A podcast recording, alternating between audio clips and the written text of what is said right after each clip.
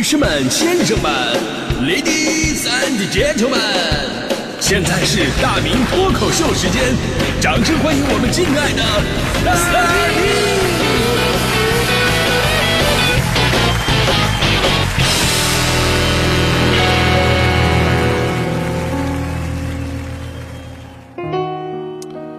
明！好，欢迎各位来到了今天的大明脱口秀，我是大明。咱们今天的话题是感恩，听着今天与众不同的背景音乐，老听众就知道我又要开始走心了。啊，感恩真的是这个世界上最美好的东西。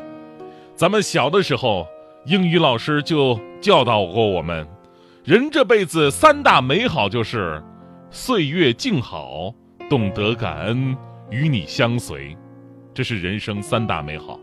有朋友可能会很纳闷好像自己的英语老师并没有讲过这段。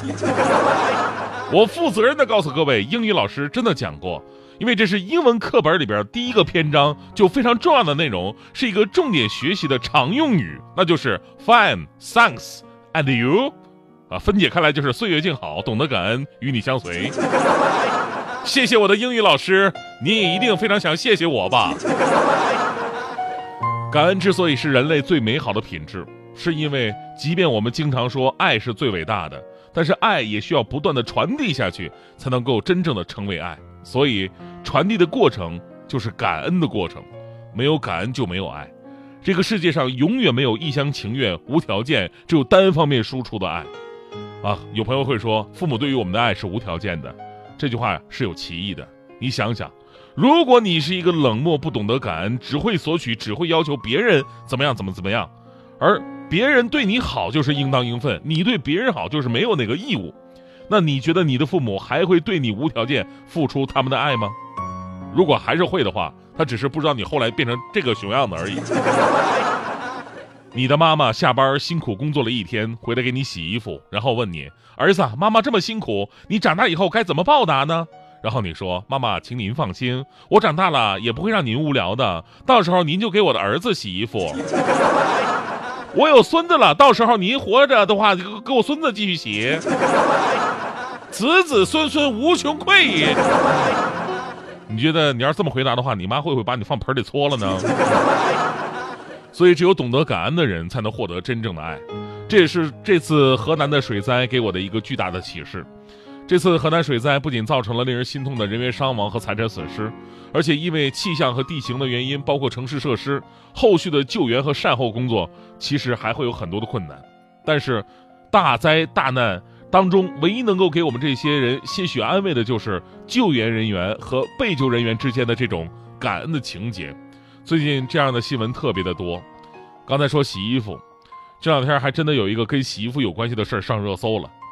郑州几位好心大姐自发组织给消防员洗衣服，消防服挂满了整整的一个长廊。这个事儿引发了很多网友的关注。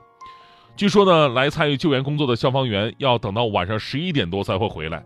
那这几位大姐就在那儿骑着心爱的小摩托，等着消防员回来。回来之后就给他们洗衣服，消防服挂满了满满的一个长廊。因为消防战士基本上就是两套衣服换着穿，忙起来的时候根本就没有时间洗，对付对付就冲出去了。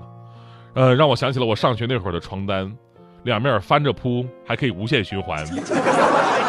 心里欺骗自己，翻过来就是新的床单呀，结果后来床单都脆了，一掰一股烟儿啊。当然我这是懒，人家消防战士是确实没时间。但是有了这几位热心的郑州阿姨。他们在救援的这些天，每一天都能够穿上干净的衣服了，画面非常感人。有河南的网友说，他们来救我们，我们也应该做些力所能及的事儿帮帮他们，而不是闲在那儿看着他们付出，用最简单、最直接的操作为救灾战士做好后勤工作。所以在这里，我们要为河南继续加油的时候，也要为那些懂得感恩的河南人民点赞。河南人民热情到什么样了呢？最近，安徽消防员增援郑州，奋战在防汛救灾的第一线。当地的群众纷纷留言表示感谢，并自发给大家伙送来水和食物。任凭消防员战士们怎么婉拒都不行，放下东西就走。安徽合肥的消防员感叹说：“现在我都不敢出去买东西呀，因为周边的居民实在太热情，我要买东西的话，我都付不上钱呢。还有在河南新乡，某救援队伍结束任务离开的时候，路边有很多当地的受灾群众夹道相送，有位大爷为了表达谢意，把准备好的一袋饼啊一袋饼大饼，强塞进了救援的队伍当中，然后就跑开了，远远的对着这些救援的车辆双手合十表示感恩，而他的身边还站着很多这样的人。而且我们说爱是用感恩来传递的，接下来这个事儿更能说明这个问题。七月二十七号的时候呢，河南鹤壁因为暴雨导致当地受灾，武警河南总队机动支队三百多名官兵和民间志愿者赶往现场，填装沙袋，封堵河堤，防止水位上升倒灌进村。官兵们是唱着歌，接着力，推着沙袋，气势是无比的震撼。其中啊，很多的志愿者都是来自外省，而其中有一名来自四川巴中的女孩。被发现之后呢，就笑逐颜开，因为她发现有人在拿相机拍着她，她告诉她，能不能给我开美颜，因为已经三天没有洗头了。无论什么时候，女孩子都要美美的。而至于一个四川人为什么会出现在河南，他说，四川地震的时候，外省也来帮助，所以做人要怀着一颗感恩的心。啊，不行了，今天的这个脱口秀太好哭了，这个真的，大迪同学都跑出去哭，你知道吗？灾难令人心痛，但是爱让我们再一次凝聚起来，充满生的力量。正所谓嘛，大水无情人有情，就是这种感情让我们感受到了无数的温暖，也看到了更多的希望。我们希望受灾的地区和群众能走出这次灾害所带来的阴霾，早日回到幸福生活的正轨。也希望那些在救援一线的朋友们，在完成救援工作的时候呢，也注意注意休息，注意安全，为你们所有的人一起点赞。那最后来说说大迪同学吧，大迪同学出去哭了嘛，所以呢，我们节目本着谁不在就说谁坏话的原则，来说说大迪在感恩这方面的一些改变。大迪同学以前就是一个非常懂得感恩的人，特别感恩，比我们都感恩。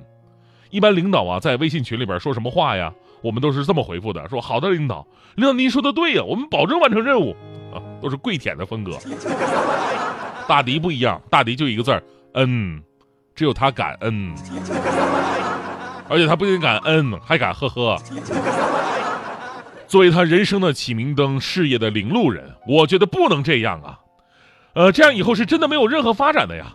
后来呢，我就通过言传身教，让他对身边的人，尤其是领导、同事学会感恩。而我的努力并没有白费。那天我就测试大迪，我说：“大迪呀，如果有一天我不幸的从楼梯上滚了下去。”呃，假设就是西单大悦城那个从一楼直通到五楼的那个扶梯，那个滚的爽一点。有一天我从那个楼梯滚下去了，但是你是一个拥有特异功能的人，那么你希望你拥有哪种特异功能呢？大迪同学当时毫不犹豫地说：“我希望能够时光倒流。”他说出这句话的时候，我特别的感动。我说：“大迪。”你终于变成一个有爱心的人了，你希望时光倒流，让这一切没有发生，然后及时的阻止我，对不对？大迪说啥爱不爱心的，我就是想回到原来，就是再再想多看你几遍你滚楼梯的样子。